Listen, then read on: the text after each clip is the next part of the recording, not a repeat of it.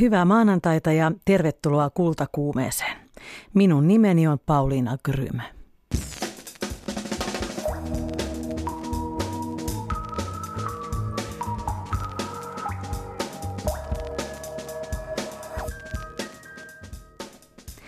Tänään onnittelemme Katto-lyhyt elokuvan ohjaajaa Teppo Airaksista.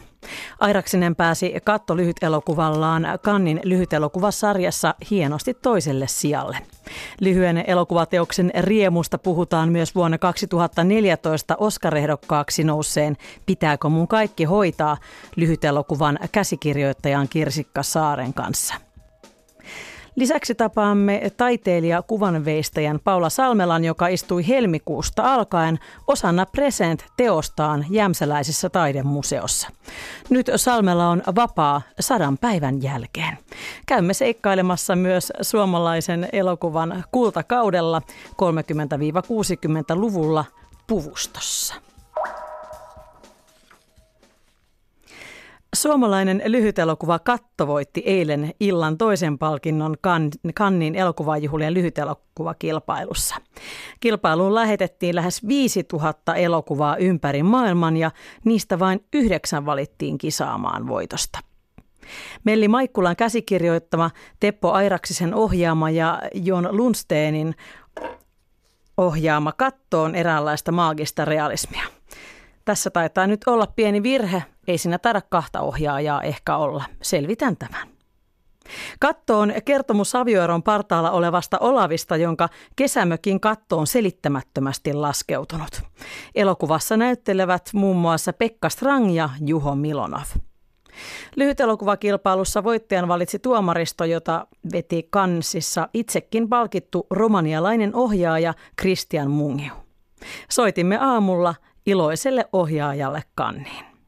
No oli aika epätodellinen tunne, että tietysti puitteet, puitteet on niin jumalattoman isot ja kaikki tuota maailman tähdet siinä vieressä, että sinänsä se on niin epä, epätodellista, että, että siinä on itse osallisena, koska kuitenkin jostain kumman syystä niin se, se sitten tuntuu kuitenkin ihan tavalliselta siinä hetkessä, kun siinä on jotenkin, että ei se, se on jotenkin aikaa niin kuin älytöntä ja täysin arkista jollain ihmeellisellä tavalla. En, en osaa sanoa millä tavalla. Vaikka se tuntuu vähän epätodelliseltakin hetkittäin, niin eikö niin, että te olitte kuitenkin tekemässä kannes-elokuvaa? No, tämä oli vähän tämmöinen, vähän tämmöinen sisäpiirin vitsi, mikä meillä oli koko tekoprosessin ajan, että tehdään nyt kaikki taiteelliset valinnat prosessin aikana silleen, että kun tähän kuitenkin menee kannesiin, niin kyllä me voidaan tämä sillä tavalla tehdä. Tai jos joku kysyy, että onko toi nyt hyvä juttu, niin mä sanon, että kun tämä menee kuitenkin kannesiin, niin tehdään vaan tällä tavalla, että vähän eri tavalla kuin aikaisemmin. Niin sinänsä, sinänsä se oli sitten tietysti ihan no, uskomattoman hauska juttu, että se sitten todella meni tänne kannesiin. Että ehkä se oli vaan, se oli vaan semmoista vähän sellaista niin kuin anto, anto, anto tekemiseen voimaa ja inspiraatiota silloin, silloin, kun tätä elokuvaa tehtiin. Mikä Teppo Airaksinen sinun mielestäsi teki katosta niin onnistuneen elokuvan, että se läpäisi ensin sen melkein 5000 elokuvan seulan, joka on siis ihan valtava saavutus sekin, ja sitten vielä sijoittui niin hyvin siellä kisassa? Ensinnäkin tuo, että, että valittiin 5000 elokuvan joukosta yhdeksän, niin on tietysti niin kuin ihan, ihan käsittämätön juttu, ja siitä mietittiin tosi paljon ennakkoa, että, että miten se on mahdollista, ja minkälainen se valintaprosessi on. Ja sitä, sitä mä sitten vähän aika paljon kyseltiinkin siinä näiltä ihmisiltä, jotka, jotka oli niitä valitsemassa. Ja he ihan avoimesti kertokin siitä, että, että miten on mahdollista katsoa 5000 elokuvaa alusta loppuun. Ja ilman, että siihen menee vuosikausia aikaa. Tietysti se, mikä niin kuin meidän, meidän elokuvan saama palaute oli, oli tietysti se, että, että alku, meidän elokuvan alku on niin kuin heti todella kiinnostava se heti herättää, herättää todella niin katsojan kiinnostuksen siihen, että hei hei, että mikä leffa tämä nyt oikeastaan onkaan. Plus sitten, mikä, mikä täällä on kyllä tosi tärkeää, on totta kai niin kuin se käsikirjoitus, että se on hyvä, mutta on myös tosi tärkeää se tyyli ja se, että miltä, miltä elokuva näyttää, miten kamera totta kai on suhteessa näyttelijöihin ja tämmöiset myös niin kuin ohjaajan, ohjaajan ratkaisut on, on, on, on, on tosi tärkeitä. Että se visuaalinen tyylikin on omaperäinen ja käsikirjoitus on niin kuin todella originelli. Ja sitten tietysti täytyy olla kyllä tietysti ripaus onnea, että, että joku huomaa sen sieltä 5000 joukosta ja suosittelee muille ja näin meidän elokuvan parissa just kävi, että juteltiin näiden valitsijoiden kanssa, niin, niin yksi E2 huomasi sen sieltä ja sanoi, että teidän, teidänkin pitäisi katsoa tämmöinen kattoelokuva. Sitten lopulta meni kaikille komitean tai näiden valitsijaraadin jäsenille ja kaikki, lopulta kaikki 11 jäsentä katsoi sen ja tarjosi sitä sitten eteenpäin tämmöiselle pienelle listalle, ja se oli lopulta 20 elokuvaa. Ja näistä 20 elokuvasta sitten sarjan johtaja valitsi ne yhdeksän. Mutta täytyy olla hyvä elokuva ja sitten ripaus onneen. Elokuvaohjaaja Teppo Airaksista haastatteli Anna Tulusta. Ja painovirhe paholainen oli päässyt tänne papereihin livahtamaan. Eli katto elokuvan on siis ohjannut Teppo Airaksinen, äh, käsikirjoittanut Melli Maikkula ja tuottanut John Lundsteen. Katto nähdään myöhemmin tänä vuonna teeman uudessa kinossa. Ja jatketaan elokuva-aiheella. Tiivistynyt hetki ja ihmisen oivallus. Esimerkiksi tätä on lyhyt elokuva. Vuonna 2014 Oscar-ehdokkaaksikin nousseen Pitääkö mun kaikki hoitaa lyhytelokuvan käsikirjoittaja Kirsikka Saari kertoo, mitä ajattelee lyhytelokuvien arvostuksesta ja siitä, mikä lyhytelokuvassa toimii. Mikä on lyhyen ja pitkän ero? No pitkässä elokuvassa usein sanotaan, että elokuvan päähenkilö muuttuu nollasta sataan. Eli se kertoo isosta muutoksesta. Lyhytelokuvassa siihen ei tietenkään ole aikaa, eikä se olisi uskottavaakaan, että kukaan hetkessä muuttuisi. Mutta usein lyhytelokuvassa siinäkin on kuitenkin se muutos läsnä. Siinä on jonkunlainen sellainen, että, että se päähenkilö kokee jonkinlaisen yleensä oivalluksen. Et usein lyhytelokuvassa tullaan jotenkin tapahtumien keskelle suoraan. Se alkaa ikään kuin ikään kuin keskeltä jonkun ihmisen elämää, mutta se on semmoinen tiivistynyt hetki, jolloin ihminen oivaltaa itse jotain. Ei, Jokke! Apua herää! Ei saa, ei saa. Jokke, ne häät! Huomenta. Lyhytelokuvassa tavallaan sitä ihmistä, sitä henkilöä, josta se kertoo, sitä ei voi hirveästi taustottaa siinä, vaan jollain asioilla pitää ilmasta aika nopeasti, että me katsojat niin kun opimme tuntemaan hänet äkkiä. Saatko kiinni siitä? Joo. Niin, sen takia se onkin vaikeaa ja äh, jotenkin, koska sen pitää olla tavallaan hyvin tiheätä sen kerronnan. Se ei voi olla vain ikään kuin kohtaus pidemmästä elokuvasta. Siinä kai se sitten se taito ja se vaikeus onkin sitten, että sen saa tuntumaan siltä, että on todellinen ihminen. Siinä on niitä kerrostumia. Elokuvassa ylipäätään sanotaan, että ei voi olla mitään turhaa, että jos siellä on mikä tahansa detalji tai mikä tahansa repliikki, niin se kaikki liittyy siihen teemaan, se kaikki liittyy siihen asiaan. Ja tietysti lyhyt elokuvassa se vielä korostuu, että tavallaan kaikki, mikä siinä elokuvassa on, niin kertoo sitä samaa tarinaa. Miten täällä kukaan muu ei osaa yhtään mitään? Pitääkö lyhyt elokuvan henkilöiden olla jotenkin semmoisia karikatyyrimaisempia kuin pitkien elokuvien henkilöiden? Mun mielestä ei. Ei, mutta tietenkin se hetki, missä me heidät nähdään, on, on huippu tärkeä. Että se voi olla sellainen hetki, jolloin just sillä, jotenkin se kenties kontrolli putoaa ihmiseltä, tai, sit, tai voi olla tietenkin myös joku elämän muuttava tai ajatuksia muuttava kohtaaminen. Että se tavallaan niin kuin sen hetken pitää olla ikään kuin ladatumpi kuin pitkässä elokuvassa. Ei tietenkään kaikki, kaikki hetket sitä ole siinä se mun mielestä henkilöiden ei tarvitse olla karikatyyrimäisiä. Tietysti jos kyseessä on komedia, niin silloin usein liioitellaan esimerkiksi huonoja puolia. Mutta että jos kyseessä ei ole komedia, niin sitten ei varmaankaan. Nyt kun mä kuuntelen sitä, miten sä puhut lyhyt elokuvasta, niin onko yksi avain siihen, että mikä lyhyt elokuva on, se, että vaikka sen tarina olisi kuinka absurdi tai outo, niin siinä pitää olla joku asia, joka on katsojalle hyvin nopeasti tunnistettava. Joo, kyllä mä ajattelen näin, että lyhytelokuvassa siihen on vielä tavallista vähemmän aikaa. Että siinä täytyy olla jotenkin joku sellainen asia, josta saa heti kiinni. Ihanaa on, jos siinä on paljon asioita, joista ei saa heti kiinni. Että siinä on jotenkin se, se mysteeri tai jotenkin kysymys ilmassa, koska se tietenkin myös sit houkuttelee katsomaan sen loppuun asti. Ei tässä mitään hätää. No niin. Jaksaa, jaksaa, jaksaa. No niin. Puhutaan, pitääkö mun kaikki hoitaa lyhyt elokuvasta. Se on sellainen lyhyt elokuva, jonka varmasti todella monet suomalaiset tietävät paremmin kuin joitain muita lyhytelokuvia siksi, että, että se pääsi sinne Oscar-kisaan. Mikä siinä meni oikein? Oikein. Hmm. No siinä ainakin meni oikein se, että tarina alkaa jo oikeastaan alkutekstien aikana tai niitä ennen. Että se, siinä ei todellakaan oleltu, vaan se jotenkin heti vei siihen aiheeseensa. Ja sitten musta tuntuu, että se varmaankin onnistuu siinä asiassa, että, että tietenkin kiireinen aamuhan on oikeastaan sellainen, se, se ei yleensä kovin kiva asia, niin se onnistui ikään kuin kertomaan sellaista ristiriidasta sitä kautta, että ihmiset sai nauraa paitsi niille henkilöille ja sille tilanteelle, niin samalla myös itselleen. Että se onnistui, onnistui jotenkin siinä, että sen sävy pysyy jotenkin hauskana, hauskana ja jotenkin kevyenä. Että siinä ehkä oli sitten joku semmoinen oikea näkökulma siihen asiaan. Kirsikka Saari, käsikirjoittaja, miten lyhyt elokuvaa sun mielestä arvostetaan? Oot itse kirjoittanut TV-sarjoja, sitten sä oot kirjoittanut pitkää elokuvaa ja lyhyttä muotoa, niin minne se lyhyt elokuva sijoittuu arvostuksen kannalta? Musta tuntuu, että se on, lyhyt elokuvan arvostus on noussut tässä. Mä oon itse kirjoittanut ammattimaisesti vajaa kymmenen vuotta, niin tuntuu, että siinä on tapahtunut iso muutos siinä aikana.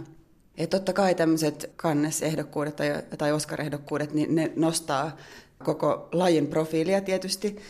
Mutta sitten tuntuu, että, että myös on tehty tosi paljon töitä sen eteen, että ei se ole tullut itsestään, vaan että on ollut paljon hyviä lyhytelokuvakilpailuja ja sitten niitä on myös niin kuin esitetty yhdessä, että, sitten tavallaan, että sitä profiilityötä on tehty paljon ja se on toiminut. Ja sitten tietysti myös aika on oikea, koska nykyään esimerkiksi lyhytelokuvia voi katsoa, no esimerkiksi Yle Areenasta ja jotenkin, että ne kiertää, nehän sopii hirveän hyvin niin kuin katsottavaksi myös niin kuin pädeiltä ja jopa kännyköistä. Tuntuu, että ne sopii tähän aikaan, kun katsotaan pieniä klippejä muutenkin.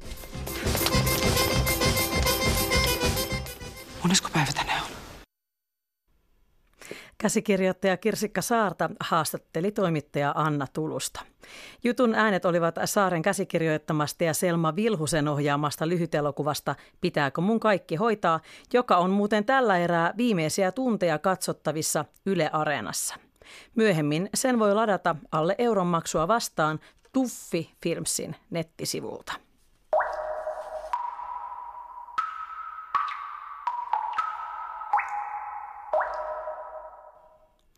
Vain Ani Harvalla on pääsy Helsingin Ylen Pasilan puvustoon tai Tampereella sijaitsevaan Ylen puvustoon. Niissä on paljon Suomen kulttuurilähihistoriaan aarteita, nimittäin kotimaisista elokuvista ja TV-sarjoista. Suomi-filmien pukuloiston voi aavistaa mustavalkoisistakin filmeistä, mutta totuus on tarua ihmeellisempi. Osa sodanaikaisista asuista on edelleen tallessa – Tutkija Joanna Beckman vie kultakuumeen Ylen puvustoon Helsingissä katsomaan aarteita, joiden ompeleissa näkyy näkymättömien naisten työ. Nyt astutaan Ylen puvustoon Pasilassa.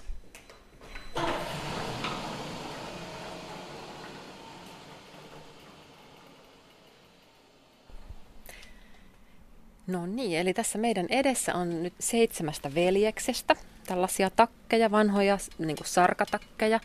Nämä on vanhoja Suomen filmiteollisuuden äh, käyttämiä pukuja. Täällä esimerkiksi kivasti ystävällisesti lukee Eero täällä se vuorikankaassa. Tämä ei ole aina niin helppoa tämä pukututkimus, mutta ja ehkä se, että ne on ollut, niitä on, ne on ollut siellä miesporukalla ja tota, ne on varmaan ne näyttelijät sitten, mm. ehkä ne menisi vaikka sekaisin muuten niistä tai jotain, mutta ne on kirjoitettu näiden tänne taakse. Ja niin olen kertonut seitsemästä veljeksestä Suomen saloissa. Ja mitäpä kertoisin enää heidän elämänsä päivästä ja sen vaiheista täällä. Kuule minua korkeuden herra!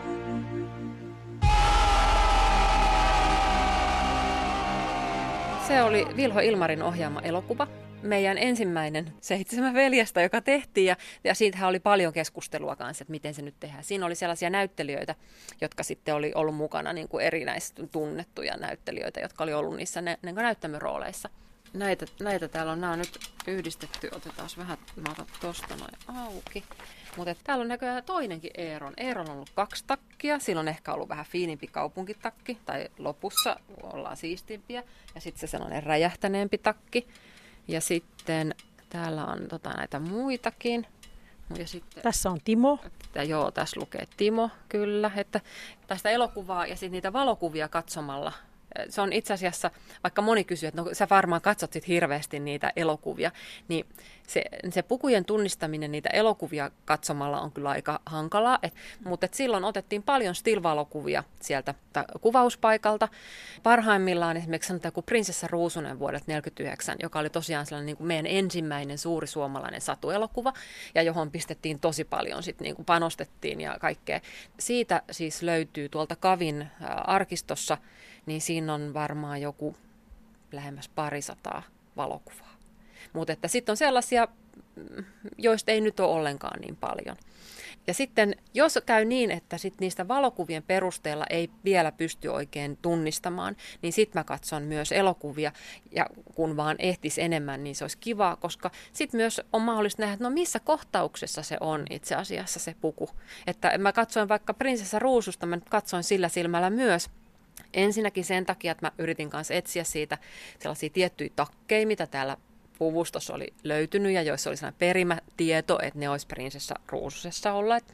Ja sitten on kaksi kuningattaren pukua. Miriam Novero oli tämä näyttelijä ja hänen, hänen käyttämiensä kaksi pukua on säilynyt. Ja ne lahjoitettiin 2014 Yleltä sitten Kavin museokokoelmaan. Ja ne on tällä hetkellä näytteellä tuolla Turun Logomossa Tähtien tekijät näyttelyssä. Ää, mua kiinnosti sitten, että no kuinka monta näitä pukuja sitten niinku alun perin oli. Ja sieltä sitten pystyi niinku laskemaan, että okei, tässä nyt vaihtuu, tässä vaihtuu. Viisi pukua kaiken kaikkiaan kuningattarella on ollut. Kaksi niistä on säilynyt. Se on ollut tosi hyvä prosentti ja hirmu hyvä tuuri. Mutta se on ollut semmoinen spesiaalivaate. Minä vuonna tämä Prinsessa Ruusunen tuli Suomessa elokuvateattereihin? Vuonna 1949.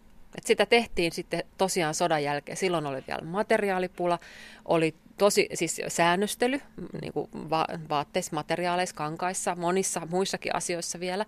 Ää, se, että se oli niin kuin sellainen todella iso voimanponnistus Suomen filmiteollisuudelta, että saatiin tämä elokuva aikaiseksi. Ja ohjaaja Edwin Laine, jo on mun mielestä, hän on tota siis äh, muistelmissaan sitten muistellut sitä, että, että häntä harmitti, että voiko sen olisi voinut kuvata väreihin, koska se oli niin upeasti lavastettu ja siinä oli niin upeat ne värit ja se oli jotenkin niin mahtava. Ja kyllähän se äh, tulee siinä siinä mustavalkoisessakin versiossa, että kyllähän se niin kuin näkee, että se on, se on hieno ja siihen on niin kuin todella mm, niin kuin, että näytetty, että tällaista – me osataan. Se, se oli semmoinen, todella semmoinen iso, iso rutistus sitten. Joona Vekman, tämähän on jännittävää nähdä esimerkiksi nämä tässä edessäkin olevat sarkaiset seitsemän veljestä puvut, sillä näissähän on värejä on, on purppuran tai tummanliilat housut, tai mikä tämä väri nyt sitten on kenenkin mielestä. Mm. Onko se luumunpunainen? No, olisiko jotain tällaista luumun violetihkoa?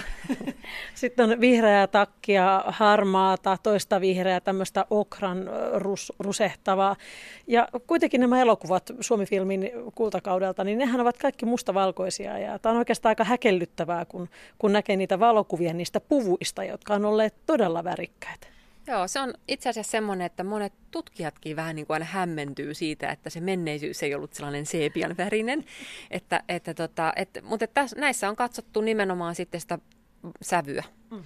Eli tota, näitä katsottiin sellaisen pankromaattisen lasin lävitse ja, ja että miltä, miltä se näytti. Ja sitten tietenkin, kun katsoo noita vanhoja leffoja, niin on mahdollista nähdä, että siellä on paljon ruutua, raitaa, kaikkea tällaista kuviota, jolla saadaan sitten siitä sellainen vaihteleva ryhmä esimerkiksi. Sanotaan, että jos on vaikka ää, joku joukkokohtaus, niin jos siinä laitetaan pelkästään, nykyisin voitaisiin laittaa vaikka eri värisiä vaan ja, ja tota, siitä tulisi jo monenlainen ryhmä, mutta tota, silloin sitä ei pystynyt tekemään ihan sillä lailla, että tota, piti niin kuin miettiä sitä vähän niin kuin toisesta, toisella tavalla. Mutta että osaksi tietenkin, näissä tietenkin on mahdollista, että jotain on voitu värjätä myöhemmin ja sekin on täysin mahdollista, niillä, niitä on käytetty uudestaan ja uudestaan. Nämä on kyllä, vaikka nämä on niin kuin niitä räjähtäneimpiä vaatteita, mitä täältä puvustosta löytyy, tai ei nyt ihan, täältä löytyy vielä räjähtäneempää, mutta itse asiassa ne on sellaisia tosi arvokkaita, koska sellainen aidon näköisesti ja hyvin kulutettu vaate on itse asiassa tosi niin kuin tärkeä, ja se on niin kuin arvokas, ja sitä voi tosiaan käyttää uudestaan ja uudestaan. Tietenkin sen tarvitsee pysyä kasassa, koska tota, niin sit, jos se hajoaa kesken kuvausta, niin sitten on ongelma. Mutta tota, nämä on ollut hirmu hyvin tehtyjä. Ne on ollut tosi tukevaa materiaalia. Kyllä niissä niin kuin näkee se, että just niin kuin se sarka ja niin kuin tällainen vanha villakangas ja kaikki, niin mm. kyllä ne kestää. Ne on kestänyt älyttömän hyvin. Ihan puhtaa valkoista ja ihan mustan mustaa ei aikanaan elokuvissa käytetty. Miksi? No se oli vähän sellainen, siitä mustasta, se oli reikä siinä tota, niin, valkokankaalla ja valkoinen oli myös sellainen, että se palopuhki. Se filmin herkkyys ei ollut vielä niin suurta. Ja, ja tota, niin, ää, joten sitten käytettiin sellaisia, että värjättiin niitä et, vaatteita. Et esimerkiksi yhdessäkin lehtijutussa kerrottiin, että Suomi-filmin tai Suomen filmiteollisuuden pukuvarastossa ei ole yhtäkään täysin valkoista vaatetta. Ne oli sellaisia vaaleankeltaisia, vaaleansinistä, vaaleanpunasta, niistä sai sen kauneimman valkoisen. Ja sitten kaunein musta tuli esimerkiksi viininpunaisesta, tummanruskeasta, tummanvihreästä. Piti olla ammattitaito, että tiesi, että miten ne toistuu ää, siinä valkokankaalla, ne tietyt värit. Joona Vekman, sä oot tutkinut akateemisesti elokuva- ja näyttämöpukuja. Mikä sinut on ajanut näin eksoottisen aiheen piiriin? No itse asiassa tässä on taustalla se, että mä olen itse alkuperäiseltä ammatiltani pukusuunnittelija. Ja nämä elokuva asia, se nyt on sellainen niin kuin ihan sellainen lapsuuden ensirakkaus. Ja, ja tota, mä, silloin tuli paljon 70- ja 80-luvulla näytettiin näitä vanhoja suomalaisia elokuvia. Ne tuli kaikki silloin katsottua, niin kuin varmaan moni muukin on katsonut silloin ensimmäistä kertaa Katariina ja Munkkiniemen kreivit ja kaikki tota, kauniit Reginat ja muut.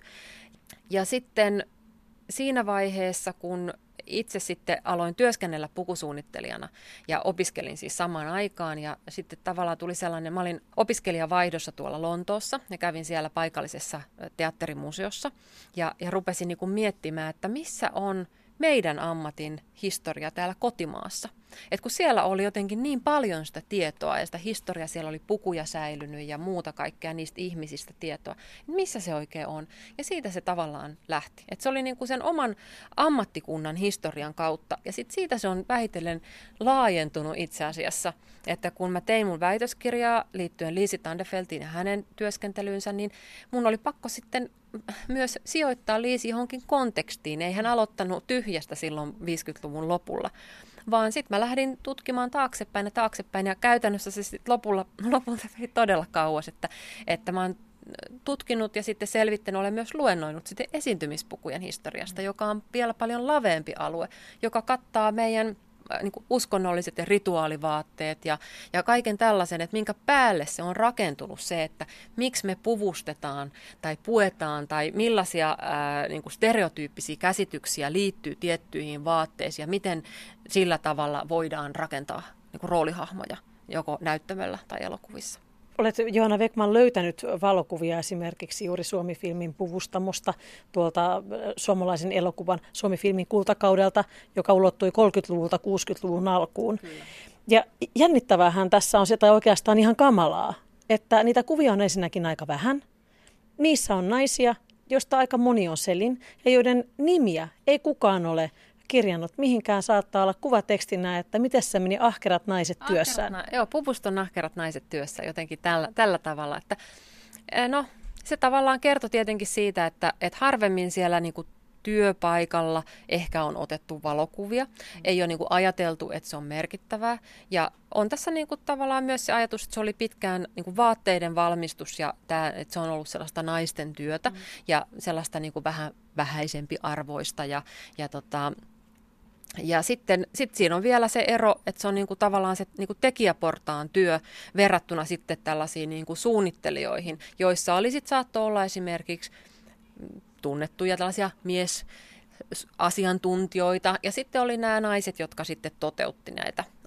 Mutta, mutta kyllä tämä kaikkineen, että oli sitten ja naisia tai miehiä, niin tämä vaatteiden kanssa työskentely, että silloin kun se on ollut kellekin intohimo tai mistä sitä nyt sitten on tehtykin, niin tota, rahasta tai rakkaudesta, niin kyllä se on ollut sellaista aika näkymätöntä työtä.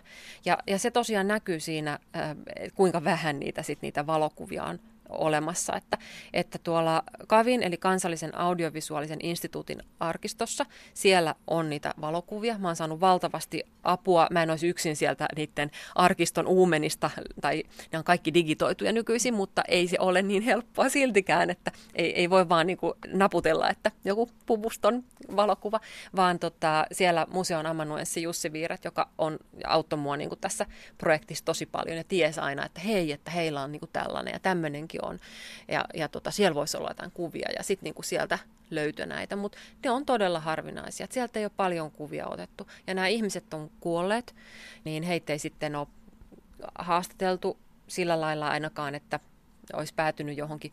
Televisiodokumenttia on tehty esimerkiksi Suomen filmiteollisuuden nousu ja tuhoja, mitä niitä on, niin ei siellä pukuihmisiä ole haastateltu, että ne on ollut sitten muun alan tekijöitä. Jotkut näyttelijät kertoo sitten tällaisia niin kuin pukuaiheisia niin kuin tarinoita, mutta tota, aika, aika vähäisen on mitään sillä säilynyt. Te olette tullut tänne valaisemaan Porvoon harmautta säteilänne. Lehtori Runeberg tekee minusta pivaa. Kuinka voisin tehdä pivaa siitä, mitä on niin kauan? Ihan liian kaipaltiin. Kaivatko? Tätä hetkeä olen odottanut koko ikäni. Haaveilut siitä aina. Aina. Ja nyt aikuishaavikuva. Yksi suuri mysteeri, jonka onnistut selvittämään, liittyi Ansa Ikosen vuoden 1940 elokuvaan ja, ja tällaisen kuin Runon kuningas ja muuttolintu. Siinä oli hieman epäselvää meille nykypolville, että mikä upea asu Ansa Ikosella siinä oli päällä. Ja oli aika jännä se, miten sinä sitten satuit löytämään siihen kysymykseen ratkaisun.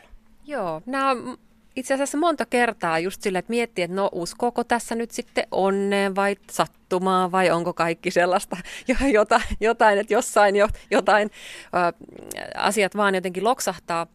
Sitä sanotaan kuulemma synkronisaatioksi. Se on sellainen termi, eli silloin kun tiedätkö, ää, sä oot juuri tekemässä jotain työtä ja sitten alkaa tulla niin kuin siihen liittyviä äh, niin kuin lehtiartikkeleita ja kaikkia muualta.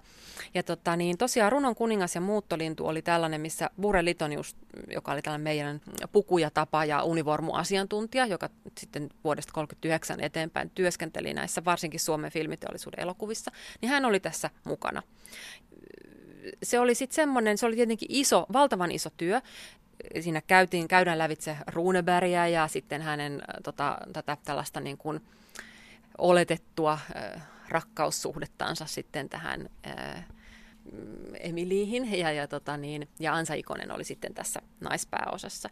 Ja yhdestä elokuva-aitta-lehdestä aikaa sitten jo bongasin tällaisen, että missä Litonius kertoo, että, että tota, miten semmoisessa yhteydessä, että, että kun todella tarkkaa tutkimusta tehtiin tätäkin varten, että niin kuin yritettiin aitoja materiaaleja, oli niin kuin aito ylioppilasunivormu siltä ajalta ja erilaisia muita tällaisia ää, tota niin, tutkittuja materiaaleja. Et siinä oli, hän oli maininnut, niin, että, että myös oliko se hänen isoäitinsä puku, joka oli tässä käytössä. Siinähän elokuvassa on aika monta pukua, mitä Ansa Ikonen käyttää, eikä ei sitten ollut niinku mitään tietoa siitä, no mikä tarkalleen ottaen se vaate on. Ja sitten ihan tässä itse asiassa semmoinen kolmisen viikkoa sitten kävin lävitse ison kasan vanhoja laatikoita työhuoneellani ja, ja, tota, niin, mulla, ja vanhoja muotilehtiä. Ja sieltä sitten avasin täysin summamutikassa Eeva-lehden vuodelta 1941, jossa Helsingin Lotta-osasto sitten järjesti tällaisen hyvän tekeväisyysesityksen ja tällaisen niin kuin, tavallaan tällaisen muotipukukavalkaadin, jossa sitten esiteltiin näiden esiäitien muotia. Ja tota, kerättiin tällä lailla sitten niin kuin sotainvalideille rahaa. Ja sitten siinä aukeamalla, niin siinä oli sitten, että tässä Ansa Ikosen käyttämä elokuva puku tästä runon kuninkaasta ja muuttolinnusta. Ja sitten siinä ystävällisesti kerrottiin, että tämä on tosiaan Litoniuksen suvun puku ja tämä on tästä vaalean sinistä silkkiatlasta 1840-luvulta. Kangas on hankittu Ranskasta ja sitten se on tuotu Suomeen ja sitten se on täällä ommeltu. Ja sitten kun siinä oli se kuva, se ei ollut Ansa Ikonen, joka sitä pukua esitteli, mutta joku toinen malli, niin, niin tota, sitten oli helpompi tietenkin käydä lävitse niitä kuvia ja katsoa, että mikä kohta itse asiassa se on ollut. Että nyt me tiedetään, että mikä se vaate on. Ikävä kyllä sitä pukua ei ole säilynyt. Litonjuksellahan oli iso kokoelma, hän keräili kaikkea univormuja ja siihen liittyvää ja hänellä oli niin kuin muitakin vaatteita, mutta että ää, sit, sitä on huutokaupattu 90-luvun lopulla, hän kuoli tosi nuorena ihan 70-luvun alussa, mutta se, että mitä näille suvun vanhoille vaatteille on tapahtunut, niin sitä ei sukukaan nyt niin kuin tiedä. Että, että tota, jo, jonnekin tämä puku on mennyt. En tiedä, pomppaakohan se sitten jossain vastaan sitten jossain vaiheessa. E, jos tämä synkronisaatio toimii, niin, niin tota, saattaa olla, että jossain vaiheessa tuleekin sitten taas vastaan.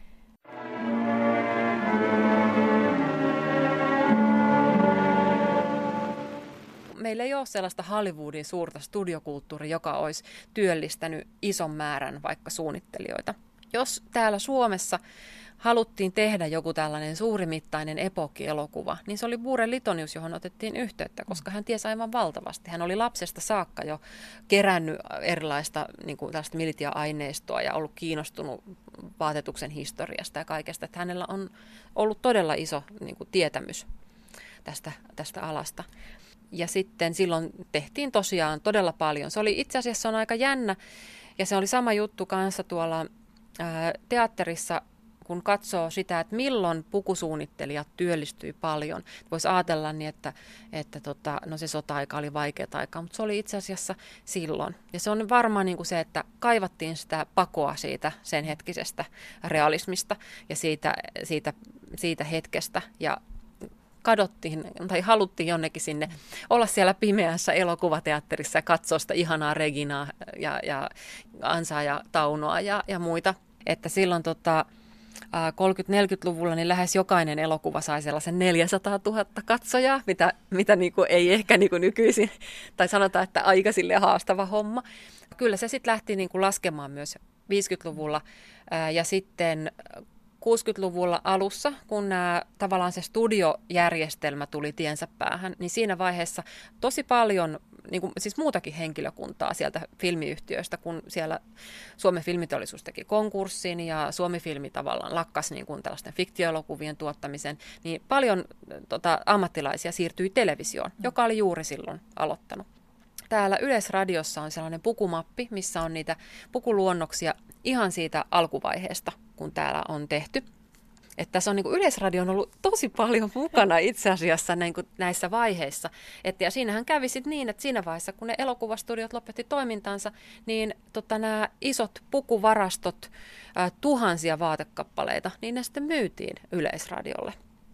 Ja sen takia niitä on nyt sitten ollut mahdollista täällä bongata, eli, eli Suomen filmiteollisuuden, eli SFn pukuja Pasilan pukuvarastosta ja sitten Suomi-filmin pukuja tuolta Tampereen pukuvarastosta. Onko täällä nyt jotain sellaista pukua, minkä moni tunnistaisi?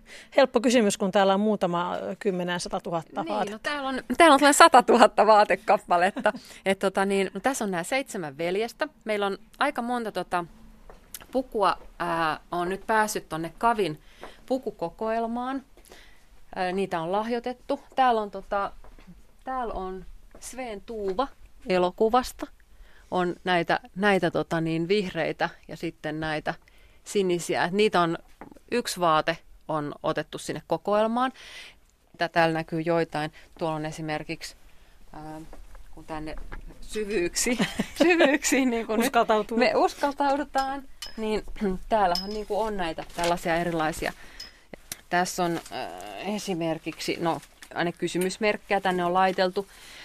Täältä on löydetty siis esimerkiksi tota, Pekka ja Pätkä elokuvien takkeja ja housuja ja muuta tällaista. Sitten täällä on tämmöisiä pieniä tyttöjen rokoko-mekon yläosia, niin ne on ollut prinsessa Ruususessa itse asiassa mukana ja, ja siitä onkin yksi, yksi sellainen tota niin, puku, pari on annettu kaviin. Tässä on tällainen aivan ihana kukallinen tota, puuvillainen 50-luvun mekko. Tämä on ollut yksi suosituimpia. itse asiassa sellaisia pukuja, joita on käytetty tosi monessa elokuvassa. Viimeiseksi varmaan SFN elokuvasta Pojat. Mutta tämä on ollut myös Pekassa ja Pätkässä ja, ja tota niin, mä joskus juttelin tästä puvustonhoitaja Pia Björkvistin kanssa ja tässä on se, että Tämä on todella tukevaa materiaalia, oikein tästä ihanaa tuhtia puuvilakangasta. Värit on säilynyt aivan mahtavan hienoina ja nämä on sen verran, tämä on sen verran isompi, että se menee jopa niin kuin nykynäyttelijän päälle. Niin tämä on ollut sellainen oikein suosittu mekko. Nyt kun sanot jopa nykynäyttelijän päälle, niin onko siis naisten koossa tapahtunut eroja? No kyllä meidän kaikkien koossa on tapahtunut. Mä edelleenkin odotan ja etsin sellaista, niin kuin, sellaista tarkkaa koko taulukkoa, missä, missä niin kerrottaisiin kaikki nämä keskipituudet. Mutta tota, siitä on oikeastaan niin kuin, vähän kaksi, kaksi sellaista niin kuin, ää, mielipidettä tai näkökulmaa, että ovatko vaan ne tosi pienet vaatteet säilyneet sen takia, kun niitä ei ole käytetty niin paljon, vai tota, se tosiaan, että onko nämä pienempiä. Mutta kun esimerkiksi katsoo niitä aitoja univormuja, mitä täällä Yleisradion varastossa on, niin kyllä ne on se, että sellaisia hartioiltansa, että ei mene nykymiehille päälle. Jalmari Rinne on esimerkiksi muistellut mm, muistelmissansa siitä, miten kun he teki jääkäriaiheista näytelmäkappaletta ja he sai siihen lainaksi aitoja jääkärivaatteita. Ja ne ei menneet silloin näyttelijöille. Eli mm. siinä oli jo niin kuin siinä 15 vuodessa jotenkin niin kuin tapahtunut. Kyllä meillä on nykyisin, niin kuin, ollaan harteikkaampia, ollaan pidempiä. Jalat on isompia. Täällä on tota niin, kans semmoinen hurmaava laatikko ollut sellaisia kultaisia ää, naisten sandaaleja, tanssisandaaleja. Täällä, joo, täällä on ää, välillä vaarallista semmoisia kenkiä, joita sitten on käytetty just Suomi-filmin. Niissä erilaisissa voit kuvitella kaikki ne mahtavat sellaiset niin kuin musikaali niin kuin kohtaukset, jossa sitten sellainen iso rivi naisia kultaisissa sandaaleissansa sitten siellä tanssii. Mutta ne on tosi pieniä, että ne on just sellaisia niin kuin kolme, neljä, kolme, kuusi. Tutkija Joona Vekman, minkä takia on tärkeää, että me selvitämme näiden puvustonaarteiden tarinan ja, ja kirjaamme ylös niiden luojat? No, tässä on niin ehkä useampiakin syitä. Tietenkin tota, no, itsellä ja muuten tavallaan se, niin se kiinnostus historiaan, se, että tunnistetaan se, että mistä tullaan ja minkä, millaisten käytäntöjen päälle ollaan rakennettu sitä, mitä meillä on tällä hetkellä. Että kyllä se, niin se tunne historiasi ja tunne menneisyytesi, on, se on tosi tärkeää, se on merkittävää. Ja sitten sellainen ihan niin kuin reiluus siinä, että jos me tiedetään se ohjaaja, me tiedetään paljon muita, ei ne, niin kuin mä oon sanonutkin, niin ei ne kirmailu alasti siihen aikaan. Tässä oli ihmisiä, jotka teki tätä työtä niin kuin oikeasti vuosikymmeniä ja tosi huonolla palkalla aika todennäköisesti. Ja sitten, sitten niin kuin tuntuu vähän epäreilulta ihan suoraan sanottuna, että, että sitten niin kuin niistä mitään tiedettäisi. Että kaikki muut asiat mainitaan ja sitten ei sitä pukua. Se on kohteliasta niin kuin antaa kunnia sille, kelle se kuuluu. Siinä siis tutkija Joanna Vekman johdatti meidät valkokankaiden asujen äärelle Ylen puvustossa Pasilassa. Ja Vekman mainitsi tuossa Litoniuksen. Kyseessä on herra Buure Litonius, joka mainitaan monessakin suomalaisen elokuvan kultajan äh, puvustajan kohdalla, mutta hauskaa on se, tai mitenkään hauskaa, mutta itse asiassa hänen vaimonsa toimi noiden pukujen piirtäjänä, mutta hänestä tuli mukaan vain nimikirjain näihin merkintöihin. Ja suomalaisen elokuvan kultaisiin vuosiin pääsee tutustumaan kyllä muuallakin kuin Ylen puvustossa. Nimittäin Turun Logomossa on auki näyttely, jossa on filmijättien, aikansa filmijättien, Suomi-filmin ja Suomen filmiteollisuuden esineistöä ja puvustoa. Näyttely on auki 13. elokuuta saakka. Taiteilija Paula Salmela istui omassa teoksessaan Mänttä-Vilppulassa sijaitsevan Jösta-museon hämärässä näyttelytilassa sata päivää tekemättä mitään. Ensimmäiset kuusi viikkoa putsasin omaa kovalevyäni, totesi taiteilija, joka on ennenkin ollut osana omia teoksiaan. Nyt rumea, rupeama on ohi ja taiteilija vapaa. Toimittaja Heli Mansikka selvitti, mistä on kyse. Tässä edessä aukeaa tämmöinen iso koko seinän täyttävä maisema, joka heijastuu veteen. Vesitippoja putoilee altaaseen ehkä noin minuutin välein. Videoseinällä pilvet liikkuvat, ehkä joku lehtikin havisee sitä. en ole vielä tässä kohtaa ihan varma. Tässä mustassa tilassa on kolme aika mukavaa säkkituolia ja musta penkki ja taiteilija Paula Salmela. Sä oot istahtanut näihin penkkeihin jo melkein satana päivänä, eli helmikuusta asti. Mitä sä täällä teet? Mm, mä pyrin köllöttelemään näillä säkeillä mahdollisimman rentona ja kiireettömänä. Eli näyttää siltä, että mä en tee mitään ja se on varmaan semmoinen, mihin mä pyrinkin, että mä en ihan hurjasti edes ajattelisi asioita. Mä pyrin siihen, että mä oon mahdollisimman avoin, jotta mä voisin mahdollisuuksien mukaan reagoida täällä käyviin ihmisiin. Ja reagoinnilla tarkoitan sitä, että aina välillä joku heittäytyy dialogiin, vuoropuhelun keskustelun mun kanssa, mutta ei läheskään koko ajan. Ja tietyllä lailla mä vaan toimin täällä kehona tai ruumina esimerkkinä siitä, että tuota, tilassa voi olla suhteellisen pitkäänkin. Eikö tämä ollut jumalattoman tylsää? Joo, tylsyttäkin tarvitaan elämässä senkin havainnon. Mä tässä tehnyt jossain, voisiko sanoa, että puolessa välissä tätä näyttelyä. Mm, täällä museossa on semmoisia tiiviitä ajanjaksoja ja, ja sitten on ajanjaksoja, kun ei käy niin paljon tota, katsojia. Ja kieltämättä, että jos odotusta on sen suhteen, että teos vasta käynnistyy siinä vaiheessa, kun katsoja tulee tilaan ja sitä ei tapahdu, niin kyllä sieltä ne tylsyydetkin on löytyneet, mutta tässä on ollut niin paljon aikaa ajatella, että mä jotenkin koen, että, että tylsyyttäkin tarvii arjessa. Kun tänne tulee, niin on aika semmoinen turvallinen ja rauhallinen olo heti. Millaisia tulkintoja sä oot kuullut? No vanhemmat ihmiset, ne on jotenkin niin jo väliä ja elämä on niitä niin paljon koulinut, että ne on kauhean suoria. Lapsetkin on suoria tässä teoksessa, mutta, mutta tota, siinä huomaa myös tämän luontosuhteen, että aika monet vanhemmat ihmiset, ne jotenkin heti ilmaisee, että, että tota, tämä on heidän sielunmaisemaa ja, ja tota, heillä on tämmöinen mökkipaikka tai sitten niillä on joku ulkoilupaikka, missä he käyvät. Ja, ja tota, se on ollut jotenkin sellaista, niin kuin, niiden arvomaailmaa on tullut jotenkin hyvin vahvasti niin kuin esille myöskin, että itse oikeastaan niin kuin kiitollisena on kuunnellut sitä, että mikä elämässä on merkityksellistä. Ja, ja tota, joku on voinut kertoa siitä, että hän on päässyt poikansa kuolemasta sen avulla yli, että hän on vuoden kulkenut metsässä ja joku on saattanut palata sinne lapsuuden metsään ja sen merkitykseen, että, että tota, mutta myös sitten se, niin kun se hiljentyminen ja läsnäolo on ehkä tietyllä tapaa konkretisoitunut ihan sillä, että he viipyy tilassa pitkään. Ja paljon on ihmisiä, jotka ei sano mitään, mutta tämä nyt on tämmöistä keittiöpsykologiaa, mutta olen aistivina niin, että heidän on vähintäänkin kiva olla tai hyvä olla tilassa. Onko myös niitä hetkiä, että taiteilija on joutunut korvat punottaen kuuntelemaan kommentteja? No ei nyt ehkä korvat punottaen, mutta se mitä sanoit, että jotkut saattavat olla vaivautuneita, niin kyllä mä uskon, että sitäkin on. Että jotkut ihmiset edelleenkin kokee ehkä nykytaiteen vaikeana. Me ollaan semmoisessa museossa, jossa on kultakauden maisemia ja, ja ylipäätänsä paljon tämmöistä perinteistäkin taidetta, niin jotenkin mä välillä ajattelin, että eihän tämä nyt maisemataulusta kauheasti poikkea, että tämä on, tämä on vain tämän päivän teknologialla ehkä toteutettu.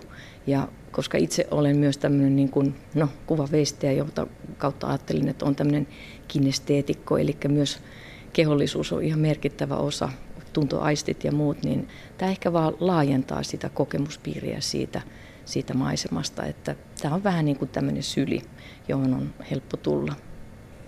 Paul Salmela sanoi tuossa, että vaikka sulla periaatteena on, että olet täällä läsnä ihan koko näyttelyn ajan, niin joskus kuitenkin poistut paikalta aina tuolloin tällöin pieneksi hetkeksi. Mitkä mm. sellaisia tilanteita on?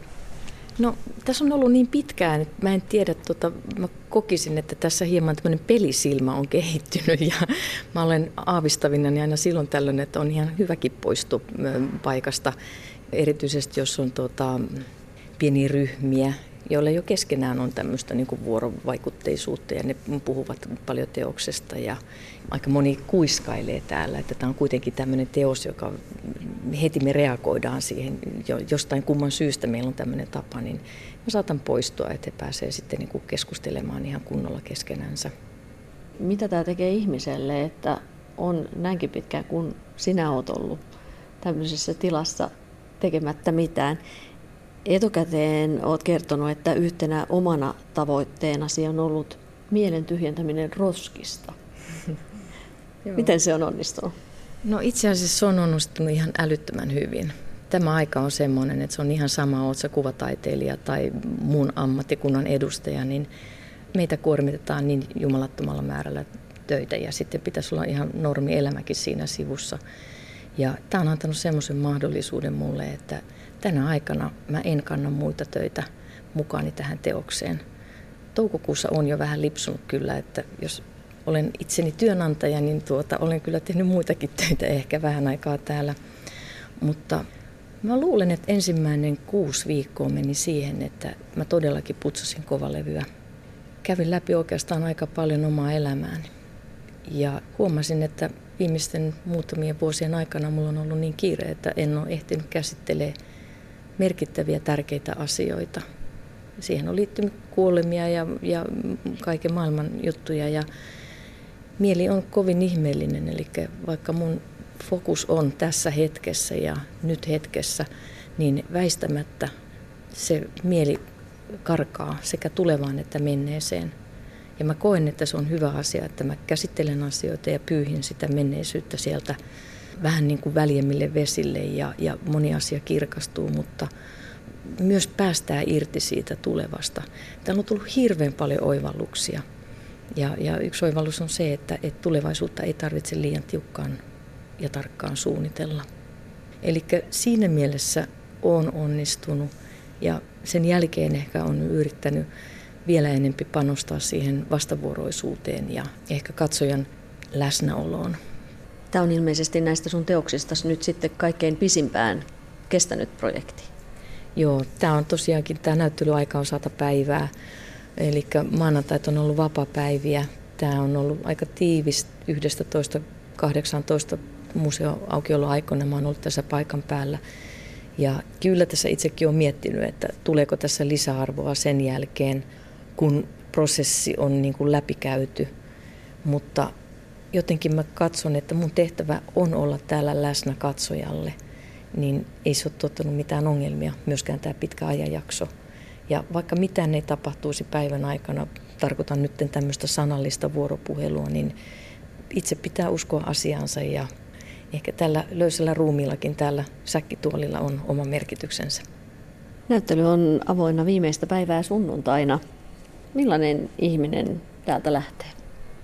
Rauhoittunut, luottavainen, suht hilpeä ja luulenpa, että tulevaisuuteen vahvasti uskova ihminen, joka toivon mukaan osaa antaa aikaansa paremmin lähipiirilleen ja tuntemattomille ihmisille tästä eteenpäin. Nämä nyt ensimmäisenä tulee mieleen. Taiteilija Paula Salmelaa haastatteli toimittaja Helin Mansikka. Ja Salmela todella vapautui tästä sadan päivän koitoksesta eilen. Kiitos seurasta tänään ja me palaamme taajuudelle taas huomenna viittä yli kolme. Toimittajamme Janne Junttila kutsuu Kultakuumeen studiovieraiksi uudet teatterijohtajat.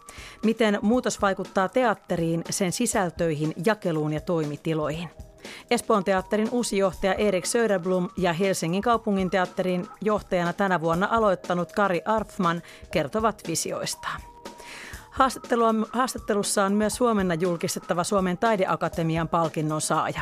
Palkinto myönnetään suomalaiselle taiteilijalle, joka on parhaassa luomisvireessä ja jota ei ole vielä Suomessa merkittävästi palkittu. Kuulemiin.